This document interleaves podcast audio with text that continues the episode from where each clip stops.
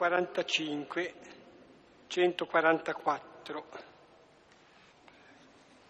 In nome del Padre, del Figlio e dello Spirito Santo. Amen.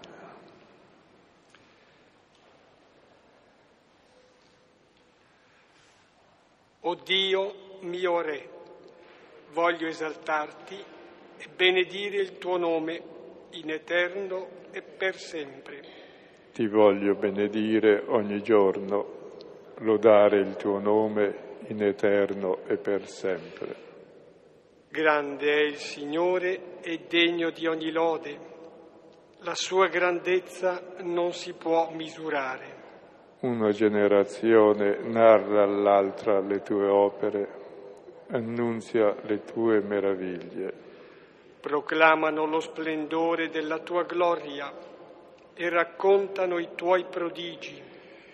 Dicono la stupenda tua potenza e parlano della tua grandezza. Diffondono il ricordo della tua bontà immensa, acclamano la tua giustizia. Paziente e misericordioso è il Signore, lento all'ira e ricco di grazia. Buono è il Signore verso tutti, la sua tenerezza si espande su tutte le creature. Ti lodino, Signore, tutte le tue opere e ti benedicano i tuoi fedeli. Dicano la gloria del tuo regno e parlino della tua potenza. Per manifestare agli uomini i tuoi prodigi e la splendida gloria del tuo regno. Il tuo regno è il regno di tutti i secoli. Il tuo dominio si estende ad ogni generazione. Il Signore sostiene quelli che vacillano e rialza chiunque è caduto. Gli occhi di tutti sono rivolti a te in attesa e tu provvedi loro il cibo a suo tempo. Tu apri la tua mano e sazi la fame di ogni vivente. Giusto è il Signore in tutte le sue vie, santo in tutte le sue opere. Il Signore è vicino a quanti lo invocano, a quanti lo cercano con cuore sincero. Appaga il desiderio di quelli che lo temono, ascolta il loro grido e li salva. Il Signore protegge quanti lo amano, ma disperde tutti gli empi. Canti la mia bocca la lode del Signore e ogni vivente benedica il suo nome santo in eterno e sempre. Gloria, Gloria al, al Padre e al Figlio e, e allo Spirito, Spirito Santo, come era nel principio, ora e sempre nei secoli dei secoli. Amen. Mi pare che il tema di questo salmo è la bontà del Signore che si estende su tutta la creazione, a tutti, ecco, e si manifesta nella testimonianza, nell'annuncio semplice, dimesso, povero, di quelli che sono gli inviati. È il tema un po' di questo brano, di questa pericope del Vangelo, anche con qualche connessione con appunto questo Evangelo voglio, vogliamo ricordare un nostro confratello, un gesuita, che è stato ucciso assieme a, ad una suora anche in Mozambico, quest'oggi. Ecco. E altri due feriti. Ecco, li ricordiamo così, nell'adempimento di questa che è una testimonianza che sembra appunto fallimentare, perdente, e però proprio quando il male sembra vincere, allora che perde. Ed è perdendo che vince l'amore, il dare la propria vita.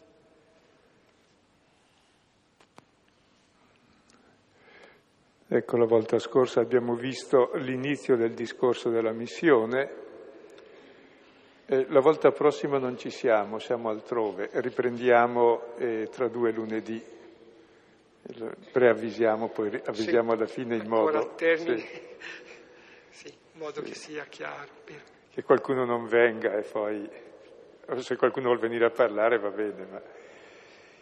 E, abbiamo fatto solo due versetti, oggi vi diamo un po' più abbondante materia, in modo che finiamo il discorso sulla missione e avete due settimane per starci sopra. E con la missione abbiamo visto all'inizio che è dimensione fondamentale della Chiesa e di ogni credente. Qualcuno poi andrà anche altrove, la missione ad gentes, ma ognuno di noi è figlio nella misura in cui si volge verso i fratelli e testimonia agli altri l'amore del Padre. Quindi la missione fa parte della struttura di ogni credente perché se Dio è padre diventi padre facendoti fratello, andando verso i fratelli. E leggiamo ancora il testo e poi commenteremo dal versetto terzo. Lo leggiamo tutto, ecco dall'inizio, sono i primi sedici versetti del capitolo decimo. Ora, dopo queste cose, designò il Signore altri settantadue e li inviò a due a due davanti al suo volto in ogni città e luogo dove lui stesso stava per venire. Ora diceva loro, la messa è molta, ma gli operai pochi. Supplicate dunque il Signore della messe che snidi, getti fuori operai per la sua messe. Andate, Ecco, io vi invio come agnelli in mezzo a lupi. Non portate borsa, né bisaccia, né sandali e nessuno salutate lungo la via. Ora, in qualunque casa entriate, prima dite pace a questa casa e se c'è là un figlio di pace, riposerà su di lui la vostra pace. Se invece no, su di voi ritornerà. Nella stessa casa dimorate, mangiando e bevendo ciò che c'è da loro. L'operaio infatti è degno della propria ricompensa. Non trasferitevi di casa in casa. E in qualunque città entriate vi accolgano, mangiate ciò che vi sarà posto davanti, curate gli infermi in essa e dite loro, è giunto su di voi il regno di Dio e in qualunque città entriate e non vi accolgano, uscite nelle sue piazze e dite, anche la polvere che dalla vostra città si è attaccata ai nostri piedi, noi ve la scuotiamo. Tuttavia sappiate questo, è giunto il regno di Dio. Vi dico che per Sodoma in quel giorno sarà più sopportabile che per quella città. Ahimè per te, Corazim, ahimè per te, Bezzaida, perché se a Tiro e Sidone fossero avvenuti i prodigi avvenuti fra voi, da tempo seduti in sacco e cenere si sarebbero convertiti.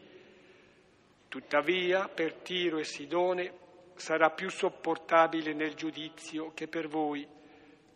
E tu, Cafarnao, forse che fino al cielo sarai innalzata? fino all'Ade scenderai.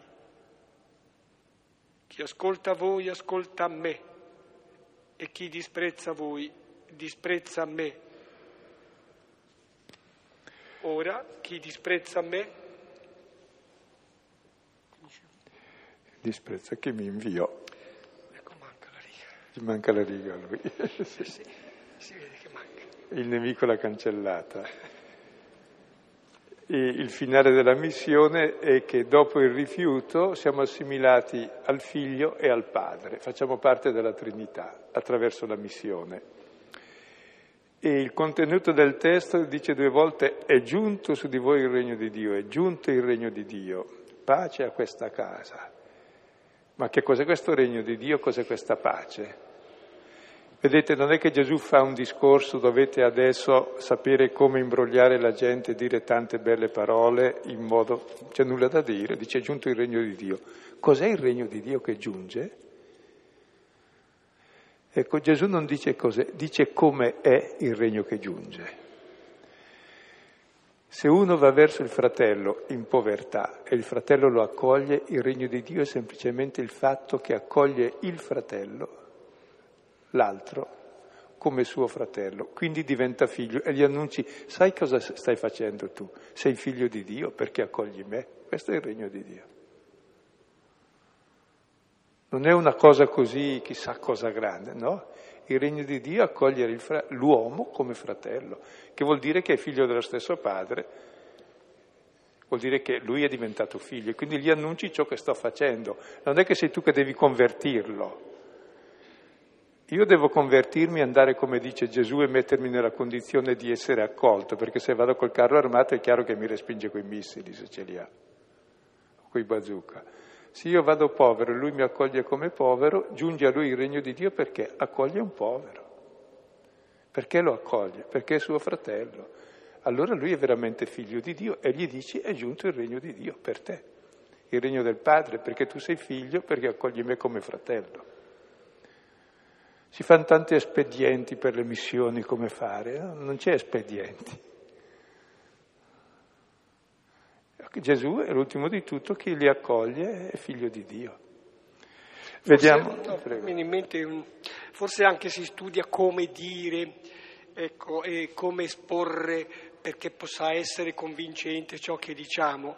Ma mi ha colpito eh, qualcosa che ci riferiva al nostro confratello, probabilmente si rifaceva a una espressione di Agostino, dice che l'estrema razio, l'estrema ragione è il dire qualcosa, ma primariamente è è il vivere, è comunicare, il testimoniare qualcosa che viviamo, ci è stato concesso di capire, di sperimentare e di gustare. Se Dio ci concede, adesso eh, finiamo il testo dicendo in modo molto sommario, per render conto appunto di come avviene la missione e di come avviene anche ogni relazione tra le persone, che sia corretta. Leggiamo dal versetto 3. Sì. Andate, ecco io vi invio come agnelli in mezzo a lupi. Non portate borsa, né bisaccia, né sandali, e nessuno salutate lungo la via. Ecco, le prime parole di Gesù, ecco, andate, vi invio come agnelli in mezzo ai lupi. Cosa capita all'agnello in mezzo ai lupi? Ecco, se mi è capitato di vederlo, capita che lo mangiano. L'agnello è Cristo, siamo assimilati a Cristo che si dona da mangiare a tutti, che ha dato la vita per tutti.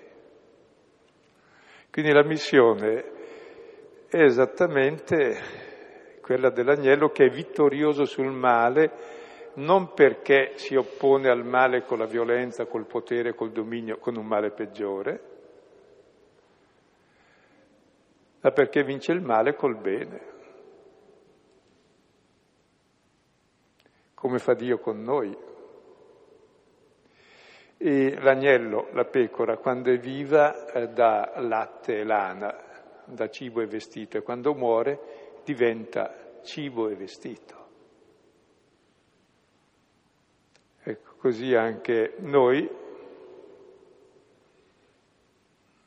se siamo accettati, diamo delle cose all'altro. Quando siamo rifiutati, non li rifiutiamo, diamo la nostra vita. Allora diventiamo come Dio che dà la vita, diventa cibo e vestito. E il destino dell'agnello è la mitezza, l'umiltà, l'utilità. L'agnello è utile, pecora è utile, poi una, eh, in una cultura come era quella antica dove la pastorizia era mezzo di sussistenza, si capisce che la vita viene da lì, quindi è estremamente utile. E la caratteristica dell'agnello è appunto l'utilità, la mitezza, perché anche se c'è un miliardo di agnelli, non mangiano il lupo, restano sempre agnelli. Così la caratteristica fondamentale di Dio tra gli uomini qual è? È la povertà, perché Dio è povero, da tutto fino a dar se stesso, fino a dar la sua vita, è l'umiltà, Dio non è orgoglioso, siamo solo noi stupidi che siamo orgogliosi, perché l'amore è umile e non domina nessuno, ha in mano nessuno, si mette nelle mani di tutti e pone la vita a servizio di tutti. Quindi come l'agnello. Il lupo invece è esattamente il contrario. Lupi siamo noi tutti lupi. Ora, noi siamo necessariamente lupi, a meno che siamo costretti a fare gli agnelli. E siamo costretti a fare gli agnelli quando? E quando abbiamo nulla. Allora per forza diventiamo agnelli. Ecco allora le condizioni della missione sono quelle che ti fa, fanno sì che tu diventi agnello per necessità, o per virtù o per scelta. Quindi non attraverso, come dire, una sofisticata attrezzatura, ma disattrezzandoci. Sono poi le indicazioni che vengono date, versetto quarto, quattro semplificazioni. Non portate borsa, né bisaccia, né sandali e nessuno salutate lungo la via. Ecco, sono le condizioni per essere agnello queste, perché se abbiamo la borsa piena di soldi, abbiamo la bisaccia piena di ogni provvista, abbiamo i sandali, sono tipici del soldato, del libero, e abbiamo tante relazioni e tanto potere, allora diventiamo lupi. Ma adesso guardiamo meglio il testo. Questo testo va inteso insieme a quello del capitolo nono dove c'è la prima missione dove dice e per la missione portate, sapete che cosa? Nulla. E poi specifica questo nulla ancora con quattro cose. Né bastone, il bastone è lo strumento primordiale, no? il prolungamento della mano, del potere. Fa parte del bastone tutta la tecnica, tutti gli strumenti che abbiamo, tutto il potere, è la mano, il bastone. Ti fa raggiungere quello che non è ancora tua portata di mano, no? è il prolungamento del dominio dell'uomo, chi ha il bastone, lo scettro in fondo comanda tutti, pur facendo nulla. Ecco, il nostro bastone, il nostro potere è quello del legno della croce, quello è l'unico bastone. Poi niente bisaccia, anche qui c'è la bisaccia, niente pane e niente denaro, diceva di là che il denaro è quello che scambia tutti i beni, corrisponde allo Spirito Santo che dà ogni bene. Cioè il nostro tesoro è lo Spirito, c'è l'amore fraterno che non prende, non possiede, ma dona. Il pane non è quello che accumuli, quello è pane di ingiustizia che sottrae agli altri e non basta mai a te e non ti sazia. Il pane che sazia è il pane condiviso, è la fraternità, la bisaccia che è la ricchezza del povero dove mette dentro tutte le sue provviste, no? Ecco, la nostra bisaccia è la fiducia nel Padre, è la fraternità con gli altri. La nostra borsa, la borsa era il marsupio eh, dove si metteva dentro il denaro, no? Praticamente la ricchezza del povero. Quindi la nostra unica ricchezza è la povertà. Perché è così importante? Vedete, per essere agnelli, niente borsa, niente bisaccia, niente sandali, non sei libero, poi vedremo nessuno salutate per via cosa vuol dire.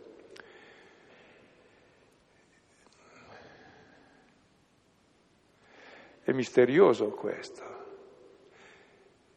ed è fondamentale perché se io vado da una persona con tante cose, con tante armature addosso, con tanti argomenti, con tanti soldi, eh, l'altro vorrà i miei soldi, vorrà le mie cose, o sarà conquistato dal mio dominio, dal mio potere, ma non sarà mai fratello. Sarà uno che mi ruba o uno che si sottomette. Se io invece vado senza niente, cosa capita? Che l'altro o mi accetta o mi respinge. Se mi accetta, mi accetta perché sono suo fratello, sono uguale a lui. Se mi accetta è perché lui diventa figlio di Dio e mi considera fratello. Capite l'importanza della povertà, ma anche in ogni relazione. Se uno ti accetta perché sei ricco, sei potente, è solo perché ti vuole sfruttare, mica perché c'è una relazione. Oppure perché tu lo vuoi dominare, e allora fa bene a difendersi. E l'amore necessariamente è povero, perché uno se ha cose da cose, quando ha niente cosa fa? Da se stesso. E l'amore è dar se stesso, mica dar cose. Finalmente sei te stesso e puoi entrare in relazione con l'altro. Il potere e ciò che hai falsa tutte le relazioni. E tanto ancora di più falsa il Vangelo, perché è relazione di dono e di amore. E la povertà poi vuol dire tante altre cose, che hai vinto il Dio di questo mondo che domina tutti, la brama di avere. La povertà ti costringe a essere solidale, non c'è nulla che ti divide dagli altri. È possibile l'amore, la giustizia, la pace. È un grande mistero la povertà, è il mistero più profondo di Dio, che ha niente Dio perché dà tutto fino a dar se stesso. E la possibilità della vita è questo niente, è il dono. Tutto ciò che c'è è dono, la vita l'ho ricevuta, l'aria la ricevo, le relazioni le ricevo, le persone le ricevo, oppure se non le ricevo le domino, le possiedo e le uccido. E capito allora questa cosa così semplice che vale per qualunque relazione e vale poi nella missione agli altri, è fondamentale perché se vado diversamente sono un lupo. Allora tra lupi si lotta chi è il più forte e poi si sottomette il più debole. Se vado così vado come agnello, ci mi metto nella condizione che l'altro possa accogliermi per quello che sono e l'altro mi accoglierà normalmente per quello che sono, perché anche lui dentro di sé è povero, ha bisogno di essere accolto, che è il bisogno fondamentale di ogni uomo, essere accolto, essere voluto bene per quello che è. E diciamo il missionario e chiunque va verso i fratelli può andare solo con questo spirito, se no è tutto falso. Non so se è chiaro. Ma può essere utile a questo punto, suggerisco un racconto che c'è nel primo libro di Samuele, capitolo diciassettesimo, quando David, Davide combatte contro il gigante Golia. Ecco, viene rivestito di tutte le armi di Saul, ma non riesce a muoversi. Cioè sarebbe perfettamente attrezzato, ma non riesce a muoversi, quindi è perdente. Quando toglie tutta l'armatura, ecco, ha l'agilità, dice nel nome del Signore va. E, ecco, bene, è un racconto pittoresco, molto colorito, però descrive, ecco, la sostanza mi pare sia proprio questa, nella misura in cui si è disattrezzati, spicca, qui è l'espressione di Paolo, spicca la potenza, la forza del Signore. Ecco, la sua presenza si manifesta così che invece è oscurata da quello che è un po' una sovrastruttura, un'attrezzatura che impedisce di vedere, di camminare, di muoversi e vincere il male. E poi è Gedeone che finalmente ha un bel esercito di 30.000 persone, più forti dei nemici, e dice stavolta sono sicuro di vincere, i Madianiti, e Dio gli dice siete troppo forti per vincere. Allora comincia a fare un discorso, chi di voi ha paura se ne vada, allora van via 10-20 mila, non mi ricordo più adesso. Poi dice va bene, van via i paurosi, resteranno i coraggiosi. Poi dice adesso conducili a bere al torrente. Quelli che vedi che sono coraggiosi si buttano impetuosamente per bere così eh, con la bocca nel torrente, distinguli dagli altri che prendono nel, nella conca della mano un po' di acqua e la lambiscono come i cani. Bene, dopo questa prova manda via tutti quelli che si sono buttati, che sono i coraggiosi, e rimangono quelli che bevono l'acqua così come i cani. Pensate che grandi guerrieri sono, restano 300. Dice, scegli quelli lì, cioè quelli che sono i meno adatti. Perché chi ha paura magari ha un po' di adrenalina, se non fugge va, se fugge in direzione contraria va anche bene. Quelli valgono niente. Con quei 300 vince senza fare neanche battaglia semplicemente rompendo pignate e con le fiaccole nascoste dentro e suonando le trombe. e il male finisce per conto suo e Dio gli mostra, vedi come si vince il male, non usando le stesse armi. Il problema non è avere dei mezzi, è non averli, allora sei tu il tramite. E nell'altro si risveglia, se tu vedi una persona indifesa, o la accetti o ti giri dall'altra parte, ma non sta lì a fare la guerra con lui. Se uno è agguerrito è chiaro che ti difendi. Quindi capite anche il vero problema della Chiesa, non è che abbia, abbiamo un armamentario, una dottrina, una, poi un potere economico, poi un prestigio, queste cose vadano tutte a quel paese. Il Signore non ne aveva molto ed era Dio. Gli abbiamo messo giusto uno straccio noi in croce, ma non ce l'aveva neanche quello. Poi gliel'abbiamo durato un po', ma era quello il suo potere. Ed è quello e rimane quello.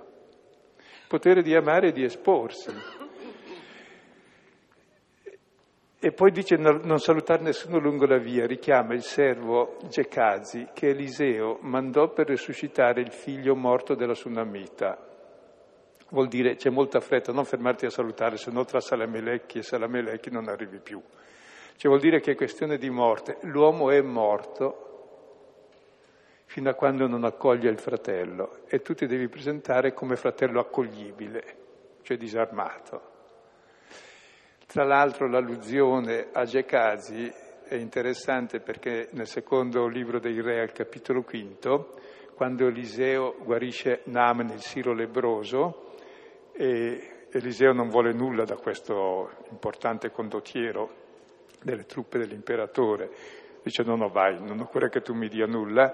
Gecasi dopo lo lascia andare per un po', poi lo rincorre e dice il mio padrone ci ha pensato, avrebbe bisogno di un po' di soldi, di 12 tuniche, di... e l'altro dice volentieri gliele dà. E Gecasi si prese la lebra, da cui era stato liberato Naaman che vuol dire che se noi non andiamo così prendiamo la lebra dei lupi, cioè prendiamo addosso di noi il male che volevamo combattere. Quindi va per allusioni molto chiare. Bene. Ora due situazioni, l'essere accolti o meno. Prima essere accolti. Ora in qualunque casa entriate, prima dite pace a questa casa e se c'è là un figlio di pace riposerà su di voi, su di lui la vostra pace, se invece no, su di voi ritornerà. Ecco, il messaggio entra nella casa, poi vedremo entra anche nella città. La casa è il luogo del privato, delle relazioni, degli affetti, delle relazioni più immediate, la città le relazioni più strutturate, la convivenza civile. Cioè il Vangelo entra non solo nel, nella persona, ma nella famiglia, nella casa, cioè modifica le relazioni tra le persone e entra nella città, modifica il modo di stare insieme delle persone, anche a livello più grosso. Cioè si sta insieme non come lupi, ma come agnelli, che è un altro modo di stare insieme non cercando il dominio del più forte, ma cercando la solidarietà tra tutti, perché siamo tutti deboli e bisognosi di essere accolti. E nella casa e nella città si entra. Cosa vuol dire entrare? Ecco, per poter entrare nella casa di uno bisogna sapere uscire da se stesso. Bisogna sapere uscire davvero, bisogna esporsi. Cioè non puoi entrare da padrone, sei ospite, ti può accettare, ti può rifiutare. Se entri col carro armato chiaramente ti respinge, se entri con tante cose desidera le tue cose, se entri con niente o ti accoglie o ti respinge. Ma per metterti nella condizione di essere accolto per quel che sei, devi entrare con nulla, cioè devi essere uscito da, le, da tutti i tuoi deliri, da tutti i tuoi desideri di potenza, di dominio. Allora puoi entrare e puoi essere accolto. E mi ricordo che spiegando questo testo eh, nel Bangladesh molti anni fa, eh, stavo, per caso avevo letto in parallelo come erano nate le cristianità tra le, i primitivi che c'erano sulle montagne, ed era nato proprio così che il missionario passava nei villaggi e nessuno lo, lo, gli offriva niente, per cui moriva di fame e di sete e poi qualcosa trovava per strada e mangiava. La seconda o terza volta che lo vedevano, magari una donna si impietosiva e gli dava una brocca d'acqua. La terza volta parlava col suo marito, il quale scoteva la testa, ma l'acqua le dava lo stesso. La quarta volta il marito diceva, ma dagli anche una ciotola di riso. E poi così sono nate tutte le comunità cristiane perché erano accolte da una famiglia e quella famiglia poi, facendo così, cosa, cosa gli dice il missionario? Niente, dice, voi avete accolto uno straniero, un povero, un uomo perché è vostro fratello, voi siete figli di Dio e questo è il regno e questa è la pace. Accogliere i poveri, accogliere gli ultimi, perché sono fratelli. Non è un insieme di grandi dottrine da spiegare fino a quando non sai tutto il catechismo e la transustanziazione e la questione della triunità di Dio. No, è molto più profonda la cosa. Accogliere il fratello, l'ultimo dei fratelli, che è veramente il Signore, che si è fatto ultimo di tutti. E chi accoglie diventa come il Padre, perché accoglie gli altri. Quindi con la tua povertà metti l'altro in grado di accoglierti. Ma questo anche in tutte le relazioni. Se tu ti proponi con le tue doti, le tue qualità, l'altro prima di tutto ti respinge, secondo c'è invidia e terzo eventualmente cerca di sfruttarle. Cioè se si fa solidarietà la si fa sulla debolezza, sul bisogno, che tutti abbiamo di essere voluti bene, non per le cose che possediamo, ma per ciò che siamo. Soprattutto nei nostri limiti che noi stessi non amiamo e non accettiamo. Pace a questa casa, nella stessa casa dimorate mangiando e bevendo ciò che c'è da loro L'operaio infatti è degno della propria ricompensa. Non trasferitevi di casa in casa e in qualunque città entriate e vi accolgano, mangiate ciò che vi sarà posto davanti, curate gli infermi in essa e dite loro, è giunto su di voi il regno di Dio. Ecco, la pace su questa casa e se uno accetta questa pace, cioè accetta voi, riposa la pace, se vi respinge la pace ritorna a voi, vedremo dopo il rifiuto. E poi continua, nella casa dove sei accolto, dimorate, mangiate, bevete ciò che viene da loro. Ecco, la parola dimorare, mangiare e bere significano la Chiesa, che è quella casa, è nella casa che si dimora, che si mangia e si beve insieme da fratelli. Cioè nasce proprio la comunità cristiana in quella stessa casa che accoglie l'ospite e chi accoglie l'ospite e il fratello è perché è uguale al padre e allo spirito del figlio. Allora nasce la comunità nuova dove si dimora, si mangia, è la vita, si beve, è la gioia, ciò che viene da loro. Cioè tu hai dato tutto, ti sei esposto, loro ti accolgono e a loro volta diventano come te, sanno dare e inizia il circolo del dono e della vita. Perché ciò che bisogna insegnare alla gente è a saper donare e perdonare e amare. E come puoi insegnare a donare, amare e perdonare? Se vai lì col potere, con l'orgoglio, con le... semplicemente esponendoti e mettendoti nella condizione di essere accolto. È un trucco eh, interessante questo della missione. Noi stiamo lì a pensare cosa bisognerà fare, cosa bisogna fare. Normalmente avevo visto anche in certe zone come in Mozambico dove c'era il patronato portoghese per quattro secoli, dove il, il governo portoghese pagava tutto ai missionari perché così diffondevano la cultura e la nostra colonia, insomma. Bon, è mai decollato il cristianesimo con un decreto, ecco, arrivato dall'alto che confiscò tutti i beni della Chiesa, agli arresti domiciliari tutti i preti e le suore e chi era straniero e voleva poteva tornare in patria, e sono rimasti pochissimi gli arresti domiciliari, è cominciata a nascere la Chiesa. Perché la gente ha capito perché stavano lì. Non per difendere interessi, ma per star lì con loro, avendo perso tutto.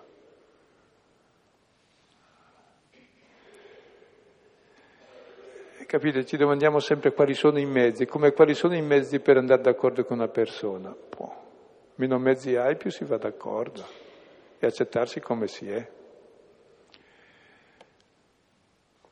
E questa è la ricompensa dell'Apostolo, che anche gli altri cominciano a vivere donando, cioè dello stesso amore. Nasce il nuovo stile di vita, che invece di quello del possedere e del dominare è quello del dono reciproco, che è la comunità cristiana.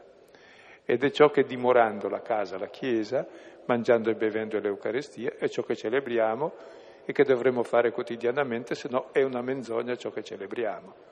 Mangiamo e beviamo la nostra condanna.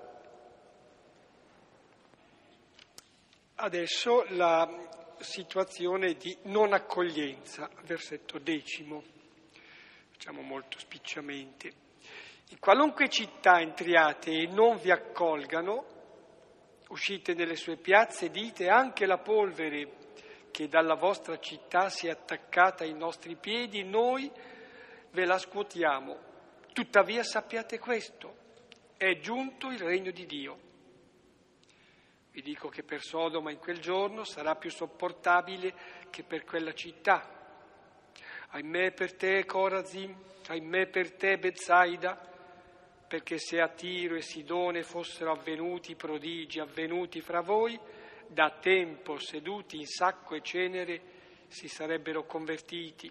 Tuttavia, per Tiro e Sidone sarà più sopportabile nel giudizio che per voi. E tu, Cafarnao, forse che fino al cielo sarai innalzata, fino all'Ade scenderai. Ecco, e prima di questa scena che parla del rifiuto, eh, vorrei sottolineare una cosa del versetto precedente che non abbiamo spiegato. Quando entrate in una città e vi accolgono, mangiate ciò che vi sarà posto innanzi. Eh, è un'espressione molto importante perché eh, il mangiare indica una cultura, per esempio, mangereste voi i serpenti, i lombrichi? Eh. Attorno alla mensa si organizza tutta la cultura di un popolo, il modo di mangiare. Bene, il modo di mangiare vuol dire il modo di vivere. E l'inculturazione è mangiare e vivere come gli altri. Non è che noi abbiamo un modo di pensare, di mangiare, di vivere, una cultura, andiamo a esportare la nostra cultura, la nostra civiltà sublime, la nostra libertà grandiosa. No, non andiamo a esportare nulla. Mangiamo, cioè viviamo come gli altri, vuol dire diventiamo fratelli. Ricordate la visione di Pietro che non voleva mangiare quel, quel lenzuolo che calava dal cielo perché era immondo.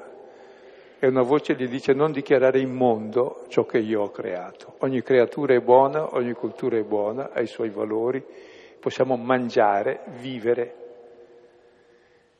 in tutte le diverse culture, portando a tutte le culture una cosa semplice, la povertà che è la condizione del dono, dell'amore e della fraternità, perché ne hanno bisogno tutte, perché tutte le culture sono fatte di lupi o di agnelli, altre differenze non ci sono.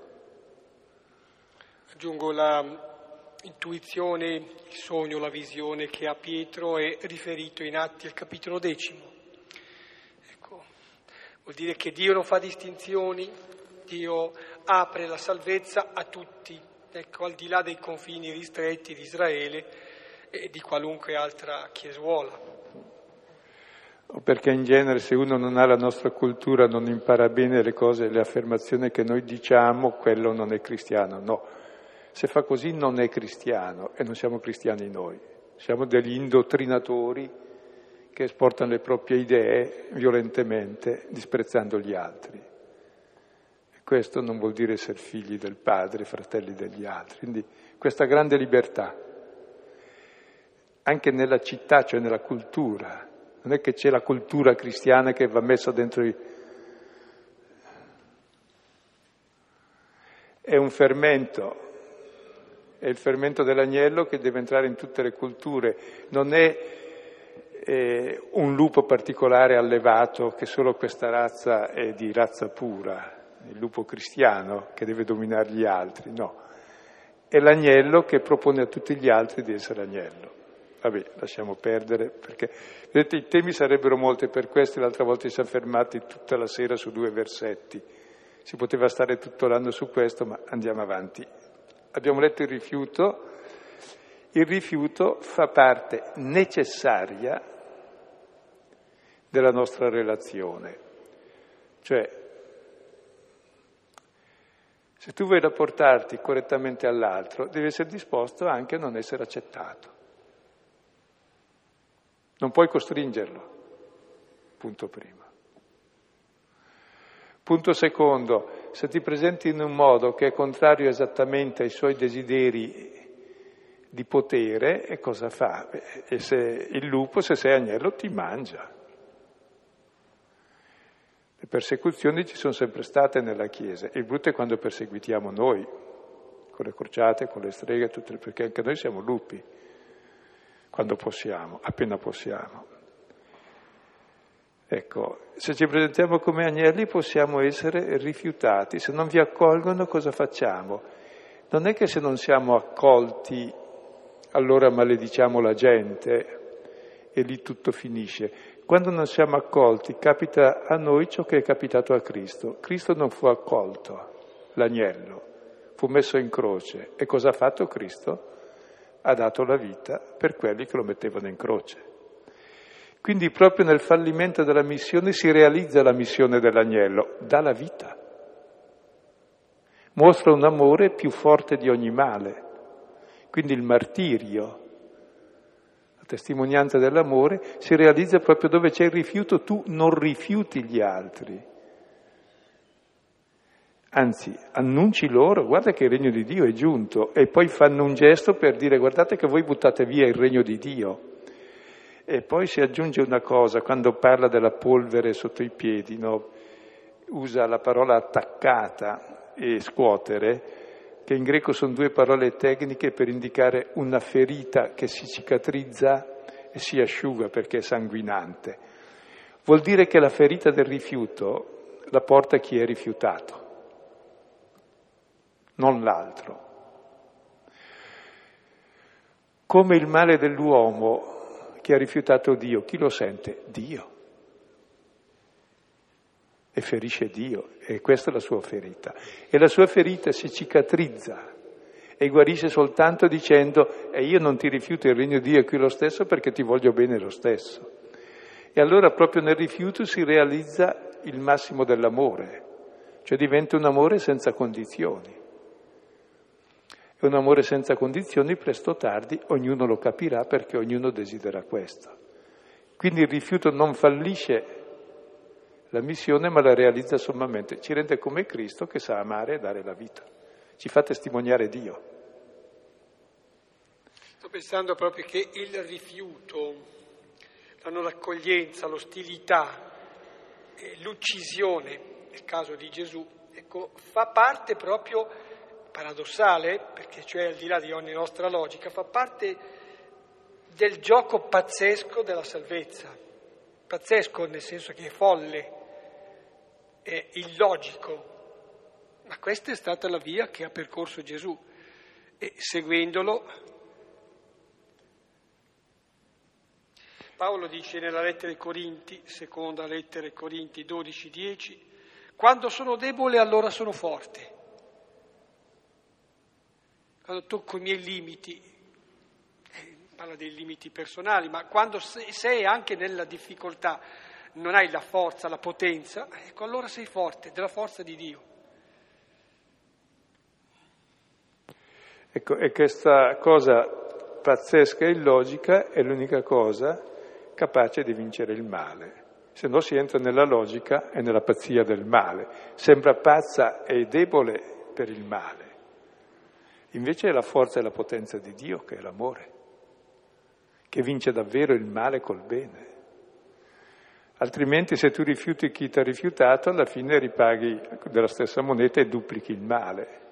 Quindi il male si arresta proprio quando c'è questo spirito che è il medesimo dell'agnello, che davanti al rifiuto non rifiuta. E poi Gesù pensa alle città che l'hanno rifiutato e dice, ahimè per te. Sulla vostra Bibbia sta scritto guai, vero? Come anche dopo le beatitudini, beati voi, c'è scritto guai a voi. Quella parola guai, è come tutti i guai dei profeti, non vuol dire minaccia, vuol dire ahimè una lamentazione. Come beati voi poveri vuol dire mi congratulo con voi, guai a voi ricchi vuol dire mi dispiace per voi. Vi faccio le condoglianze, perché avete sbagliato via, perché la via della vita è l'altra, è l'amore il dono, non il potere il dominio.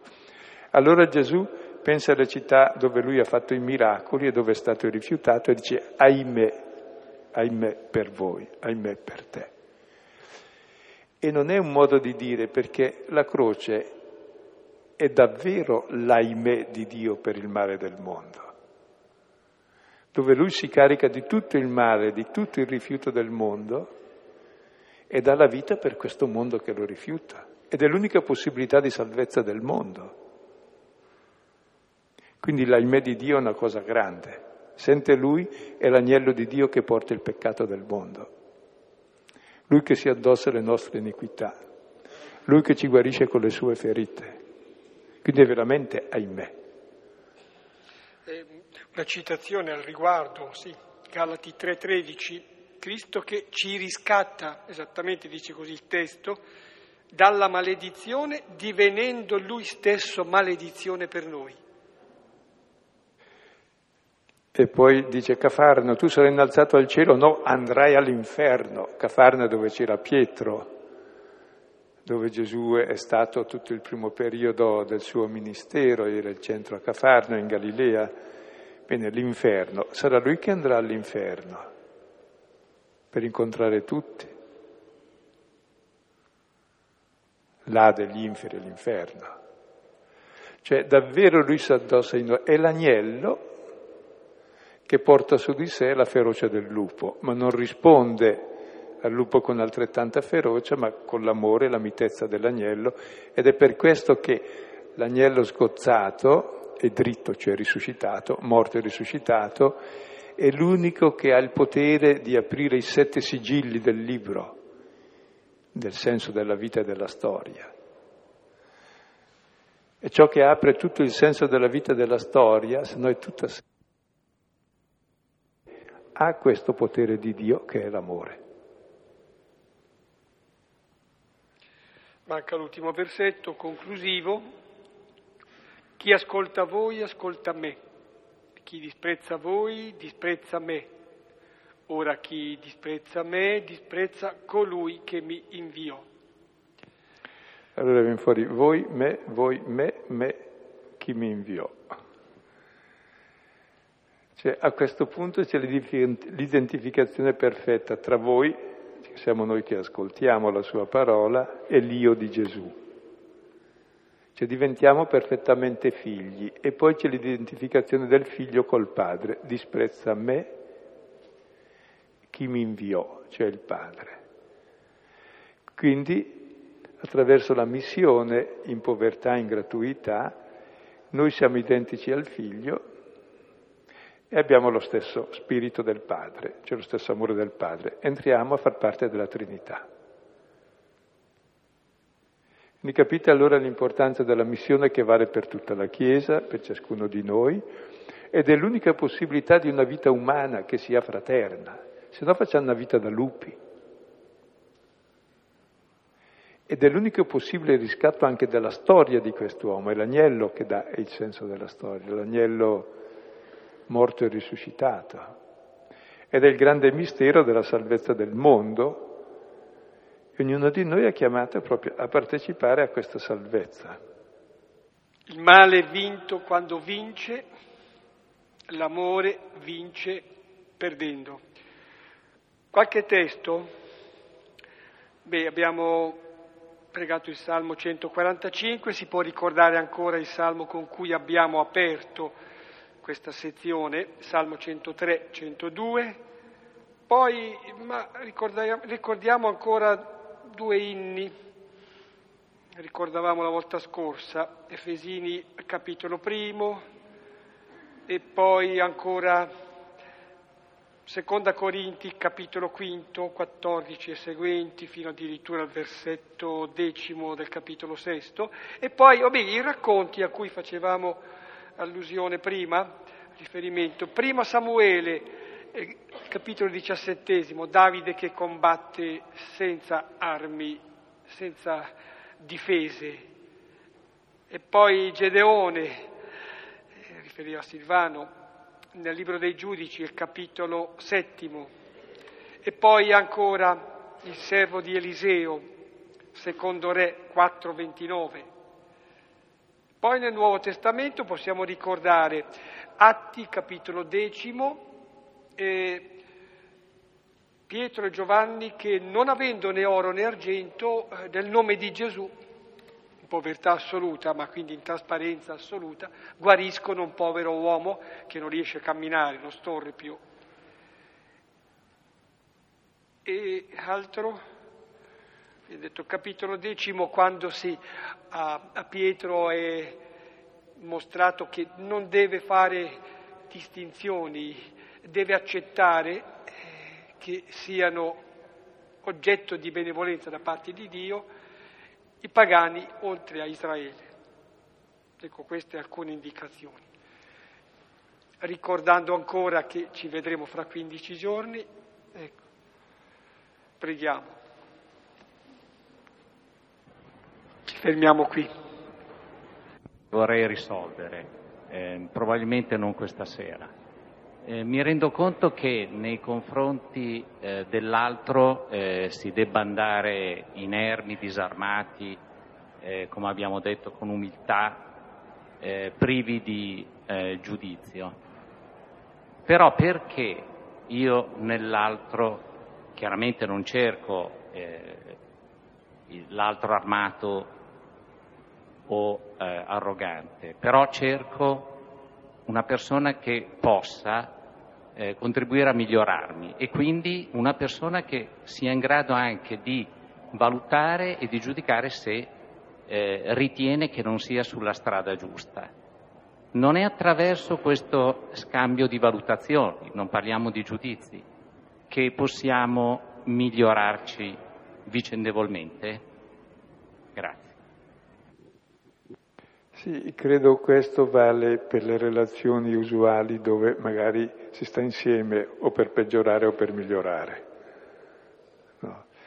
E però qui si parla di qualcosa più a monte, cioè dell'inizio stesso di una relazione che o è fatta in povertà e in gratuità o se no è subito una relazione da lupo e di potere. Quindi se si migliora si migliora la razza canina, verrà fuori un lupo mm, più forte quindi il problema è proprio dello stile, ecco. E poi dopo nella relazione credo uno cresce nella misura in cui ha accettato e sperimenta amore e misericordia. E critiche ne sperimentiamo tutte, ma non siamo imbecilli, i primi a criticarci siamo noi. E abbiamo bisogno invece di uno che non ci critica ma ci capisce e cresciamo di più. Perché se uno mi critica, mi so difendere bene, in genere quando mi difendo bene sono sicuro è perché ho torto. Se no non occorre neanche che mi difenda. Se invece uno mi accoglie, anche quando sbaglio, dico, eh sì, è vero, ho sbagliato, sei stato bravo. Non so se mi spiego. Buonasera. Ehm, cercavo di immaginarmi la scena di questi discepoli che arrivano a incontrare gli altri eh, persone che non conoscono, persone che magari non hanno mai avvicinato eh, Gesù. E cercavo di rapportarlo a scene di oggi. Cercavo di mettermi dalla parte di chi si vede arrivare queste persone e sceglie se accoglierli o non accoglierli. E pensavo oggi a varie possibilità di vita quotidiana che possiamo incontrare, eh, di vita parrocchiale o di semplice incontro fra amici e pensavo a, ai mille modi che ha lo Spirito Santo di eh, eh, far fruttare dei semi che ci sono dentro ognuno. E pensavo proprio a questa mm, libertà totale eh, da ogni recinto, ogni barriera che lo Spirito ha eh, per fare tutto questo. Pensavo poi anche all'intuizione che il Concilio Vaticano II ha avuto durante, quando ha scritto la Gaudium Spes, parlando dei semi del verbo, no? Cioè di quelle eh, quei semi che lo Spirito ha già seminato al di là di ogni confine, di religione, di razza, qualunque cosa. E mi, un po' mi commuoveva questa cosa, nel senso che, eh, proseguendo su questo discorso, pensavo, eh, qual è alla fine il risultato? C'è chi ha pace e c'è chi non ha pace. Non c'è chi ha il timbrino di cristiano cattolico e chi non ce l'ha.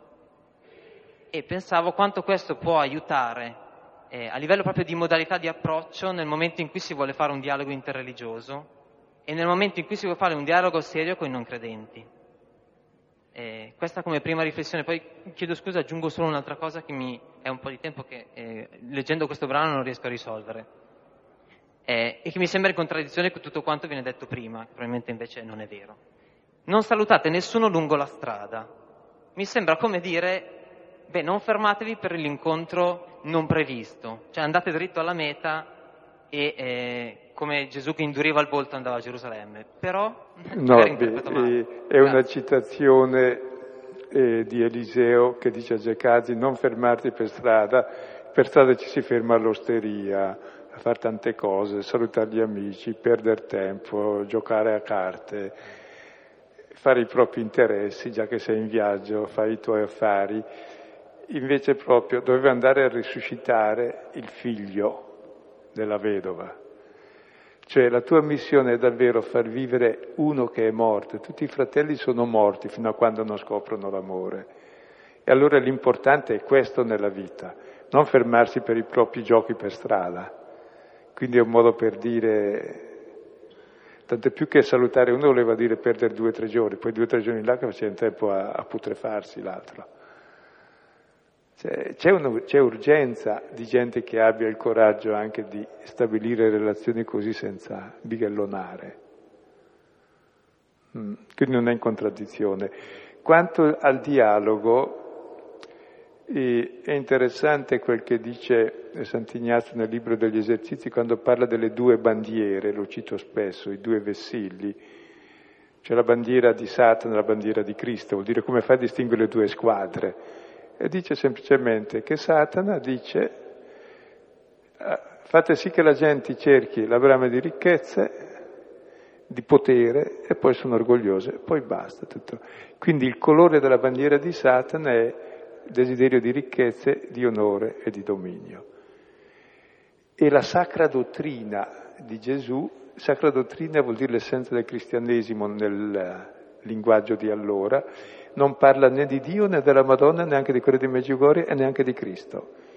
Insegnare alle persone a amare la povertà, a essere umili e a servire gli altri. Questo ci rende come Dio. E Cristo è venuto a fare questo. Non è venuto a fare dei cristiani più forti degli altri in modo che vincano sugli altri, una nuova razza di lupi più forti. È venuto a fare degli agnelli, che poi ognuno di noi è agnello dentro, perché ha bisogno della pace, della mitezza, dell'amore per vivere, di essere accolto nella sua povertà. Quindi risveglia quello che è nel cuore di ogni uomo questo, è la grandezza del cristianesimo, che non è una religione in senso stretto, si adatta anche a tutte le religioni, è la libertà dei figli di Dio, è la legge di libertà. Poi in genere noi le identifichiamo con le nostre leggi e le nostre norme e sbagliamo sommamente. Il Vangelo di ieri a me essere istruttivo su questo, ma... ma mi piace sottolineare di quanto è stato detto prima il fatto che con la Gaudium et Spes il Vaticano II riprende qualcosa che è nella patristica anche classica, eh, cioè che ci sono veramente come dire, dei semi germinali e di verità dovunque, dovunque. Il seminatore semina dovunque, cioè il verbo in questi semi germinali è sparso dovunque. Potremmo pensare ecco, con l'immagine ecco, come le stelle nel cielo, dappertutto. Le scopri, più ne trovi e, e più ne troverai. C'è una mano qui avanti.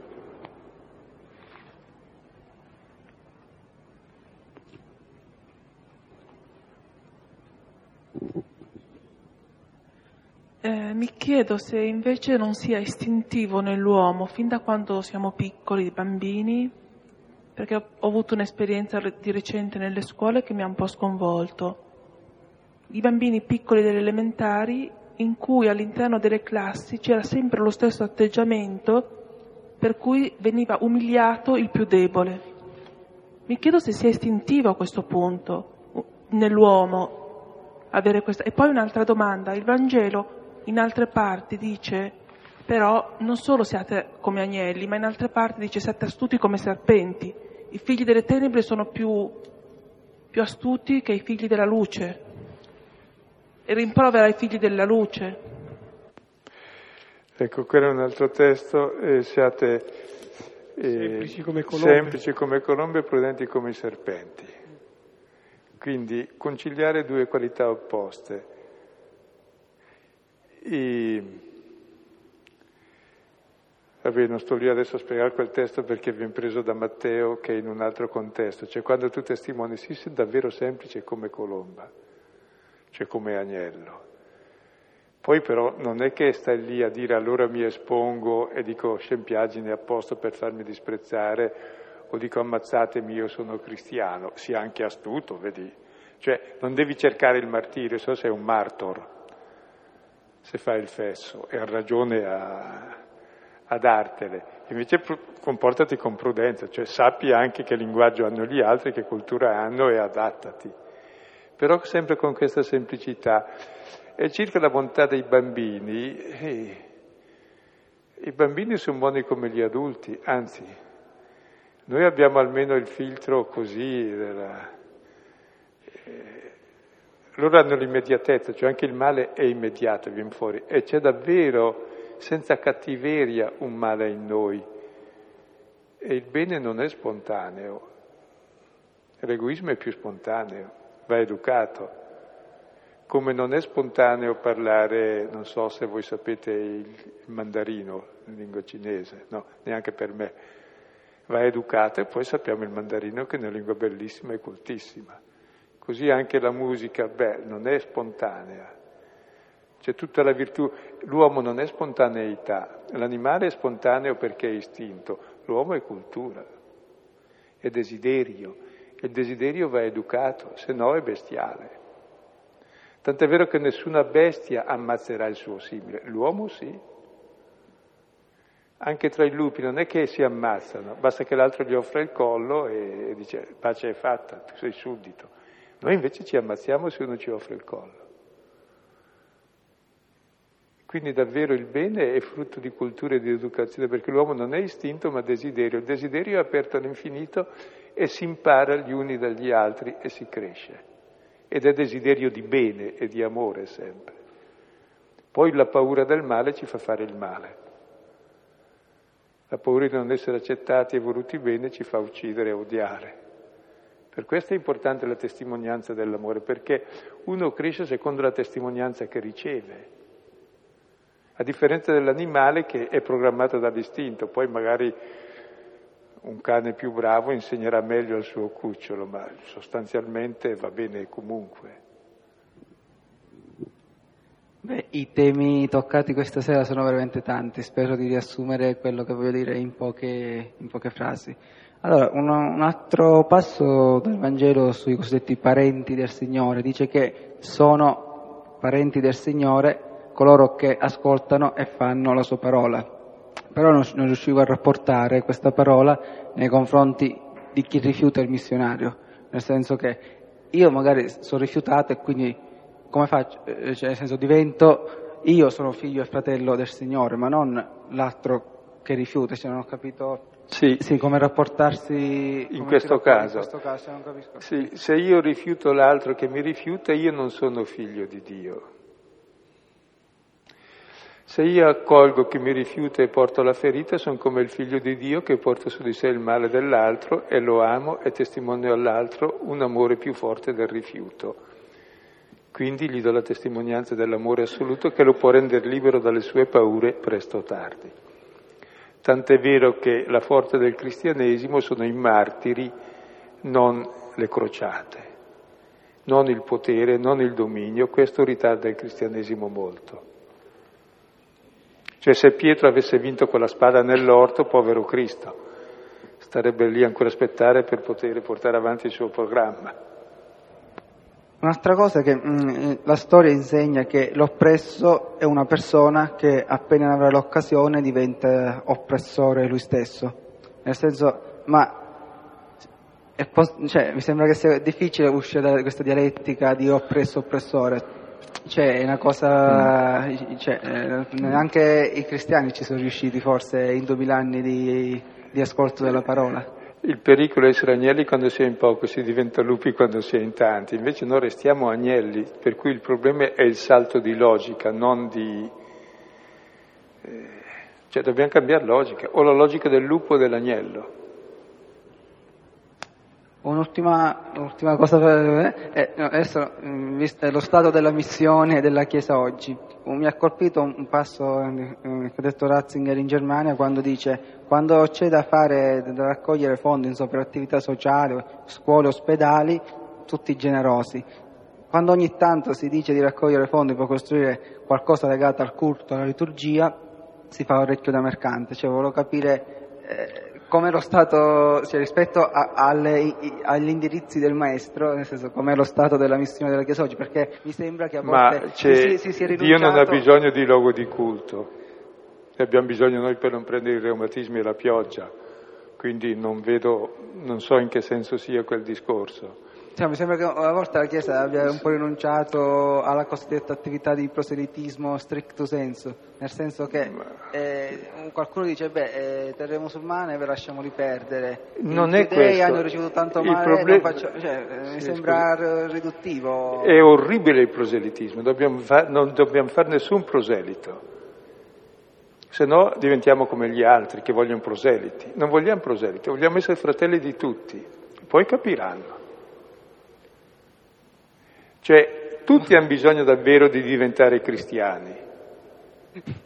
Tutti. Ma non perché io voglio farli cristiani costringendo, perché tutti dobbiamo essere agnelli. E Cristo ci ha insegnato non a essere cristiani nel senso di una setta cristiana che vuol fare proseliti per dominare il mondo. Ci ha insegnato a essere fratelli di tutti. In modo che tutti imparino ad essere fratelli e poi uno sarà fratello con una sua cultura, uno con un'altra sua, uno con un suo culto, l'altro con l'altro culto, l'altro con le chiese, l'altro senza chiese, affari suoi. Ma il problema è un altro, è il cambio di logica, è la sacra dottrina, non è gli edifici, o non è come fare, visto in certe nazioni che chi non paga alla Chiesa le tasse l'8 per mille è escluso dai è scomunicato, è pazzesco, si chiama simonia per darti l'idea. Allora, Infatti quando ero in Germania non volevo pagare per la Chiesa le tasse perché, scusa, io sono cristiano non perché pago le tasse, ma perché amo il prossimo. Le tasse le pagherò allo Stato, ma... Preghiamo. Padre nostro che sei nei cieli, sia santificato il tuo nome venga il tuo regno, sia fatta la tua volontà, come in cielo, così in terra. Dacci oggi il nostro pane quotidiano e rimetti a noi i nostri debiti, come noi li rimettiamo ai nostri debitori, e non ci indurre in tentazione, ma liberaci dal male. Amen. Nel nome del Padre, del Figlio e dello Spirito Santo. Amen. Fra 15 giorni allora. Buonanotte.